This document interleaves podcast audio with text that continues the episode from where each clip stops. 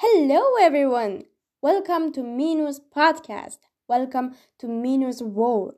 This is Minu, a teenage bike lover, sky lover, and a baby lover. I like to progress, to be a better person, and to be stronger than yesterday. In this episode, I'm going to share with you one of my most valuable experiences, something that helped me to build my best self to have a journey inside myself, my social media fasting. What made me go on this abnormal journey? How I felt during this journey? What I achieved in this journey? Be with me to get answers for all these questions.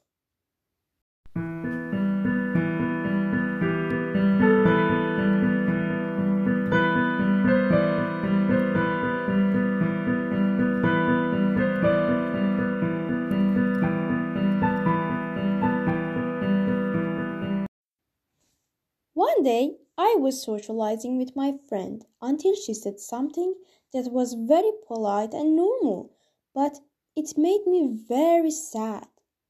My sadness was odd for me.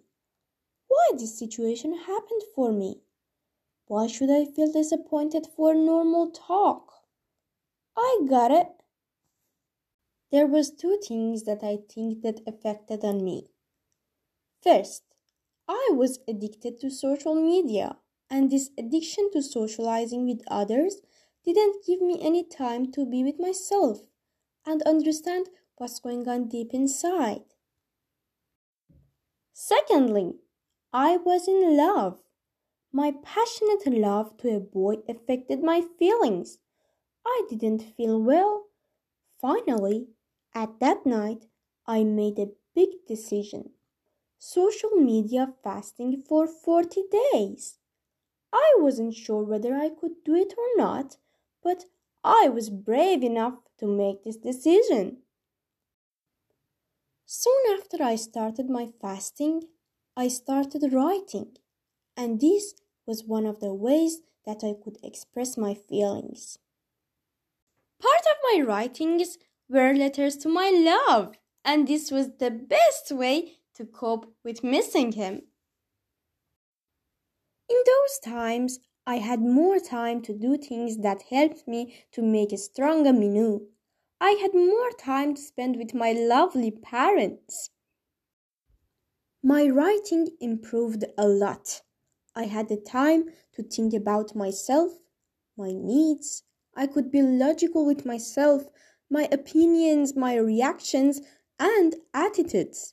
I wanted to learn how can I be happy without social media?